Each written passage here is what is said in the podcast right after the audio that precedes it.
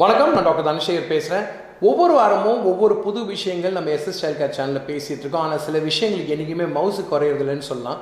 சில விஷயங்களை பற்றி நம்ம எவ்வளவு தான் தெளிவுபடுத்தணும்னு தாய்மார்கள்கிட்டையும் சரி பாட்டிமார்கள்கிட்டையும் சொன்னாலும் இந்த விஷயங்களுக்கு வந்து தெளிவு கிடைக்கிறதில்ல. ஆனால் இன்றைக்கி நான் பேச போகிற விஷயம் ஒரு நல்ல விஷயம் அதே சமயம் தெளிவு எல்லாருமே பெறக்கூடிய ஒரு முக்கியமான விஷயம்.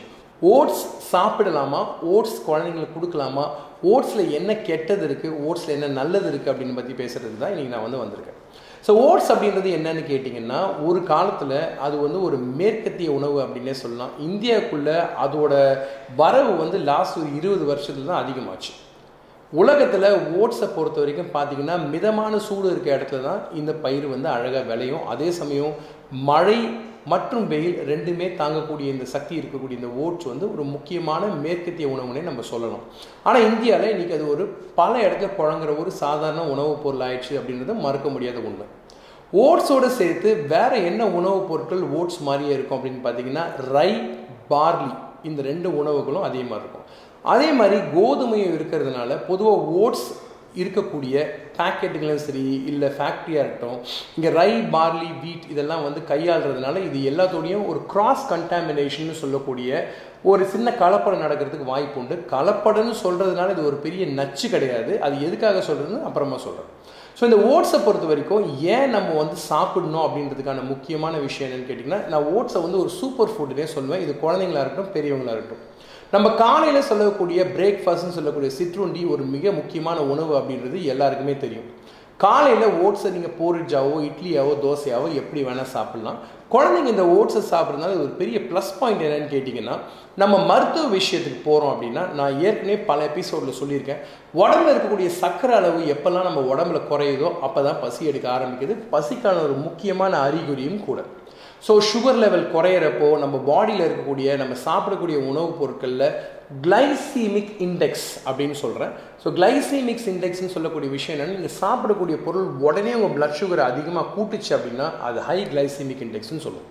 ஒரு உதாரணத்துக்கு காலை உணவு அப்படின்றது எவ்வளோ முக்கியமான விஷயத்த தமிழில் ரொம்ப அழகாக சிற்றுண்டி அப்படின்னு நம்ம சொல்கிறோம் இந்த பிரேக்ஃபாஸ்ட் சாப்பிட்ற சமயத்தில் நம்ம சாப்பிடக்கூடிய உணவுகளில் சுகர் லெவலில் உடம்புல அதிகமாக கூட்டக்கூடிய பொருட்களான ஜாம் தேன் இந்த மாதிரி விஷயங்கள் நம்ம சாப்பிட்றப்போ உடம்புல சர்க்கரை அளவு உடனே அதிகமாகிடுது ஓட்ஸ் மாதிரி நம்ம சாப்பிடக்கூடிய உணவுப் பொருட்களில் முக்கியமான விஷயம் என்னன்னு கேட்டிங்கன்னா லோ கிளைசேமிக் இண்டெக்ஸ் அப்படின்னு என்ன அர்த்தம்னு கேட்டிங்கன்னா உங்கள் உடம்புல இருக்க சர்க்கரை அளவை திடீர்னு தூக்காது.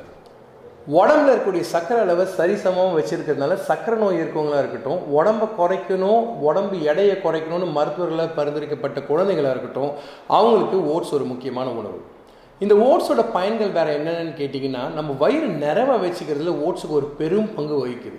ஸோ ஓட்ஸ் பொதுவாக சாப்பிட்டிங்கன்னா வயிறு நிறைஞ்சு அடுத்த வேலை பசின்றது கொஞ்சம் நேரம் கழித்து தள்ளி போகிறதுனால வெயிட் குறைக்கிறதுக்கு ஓட்ஸ் ரொம்ப முக்கியமான ஒரு உணவாக இருக்குது இதை எந்த ஏஜுக்கு வேணால் நீங்கள் கொடுக்கலாம். குழந்தைங்க வந்து சின்ன வயசுலேருந்து ஆறு மாதத்துக்கு மேலே நீங்கள் உணவு ஆரம்பிக்கிற சமயத்தில் ஆறாம் மாதம் உணவு முடிச்சுட்டு ஏழாம் மாதத்துக்குள்ளே போகிறப்போ ஓட்ஸை கட்டாயம் நீங்கள் சேர்த்துக்கலாம். அதே மாதிரி பால் ஊட்டக்கூடிய தாய்மாராக இருந்தாலும் சரி இல்லை குழந்தைக்கு நீங்கள் அண்ணனாக இருந்தாலும் சரி அக்காவாக இருந்தாலும் சரி யாராக இருந்தாலும் ஓட்ஸ் கட்டாயம் சாப்பிட்லாம். வீட்டில் இருக்கக்கூடிய தாத்தா பாட்டி உங்களுக்கு சுகர் இருந்தீங்கன்னா கட்டாயம் நீங்கள் ஓட்ஸ் சாப்பிட்லாம்.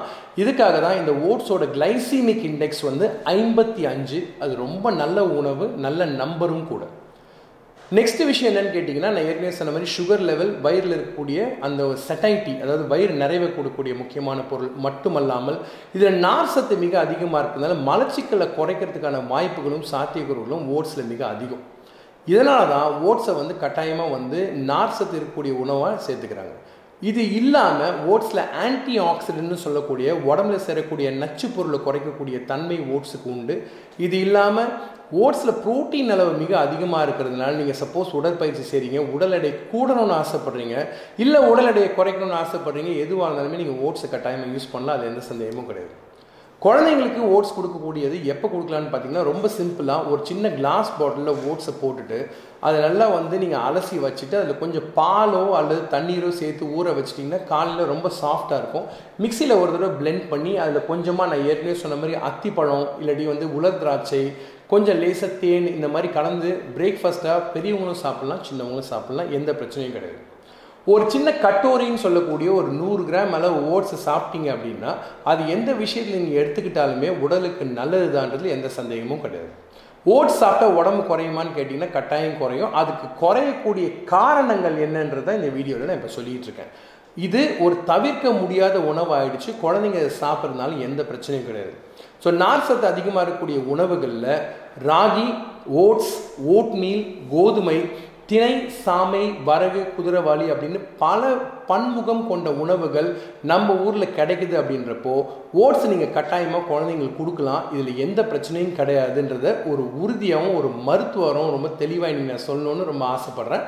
இந்த விஷயத்தை பார்க்குற பேரண்ட்ஸ் இனிமேலாச்சும் மனசு மாறுங்க. நச்சு பொருள் அல்ல ஓட்ஸ் ரொம்ப சேஃபான ஒரு விஷயம். எல்லா வயசுலையும் சாப்பிடலாம். உணவுகளை பற்றி பேசுறது மட்டும் இல்லாமல் குழந்தைங்களுக்கு வரக்கூடிய மற்ற பிரச்சனைகள் பெரியவங்களுக்கு வரக்கூடிய பிரச்சனைகள்லாம் நிறைய நம்ம சேனலில் எப்பவுமே பேசிகிட்டு இருக்கோம். தொடர்ந்து பேசுவோம் தொடர்ந்து பேசிகிட்டு இருப்போம். புது விஷயங்கள் வார வாரம் நீங்கள் கட்டாயமாக எதிர்பார்க்குற அளவுக்கு உங்களுக்கு மனநிறைவையும் கொடுக்குன்ற நம்பிக்கையோடு நான் விடைபெறுகிறேன். அதுவரை உங்களிடம் விடைபெறும் போது டாக்டர் தனசேகர்.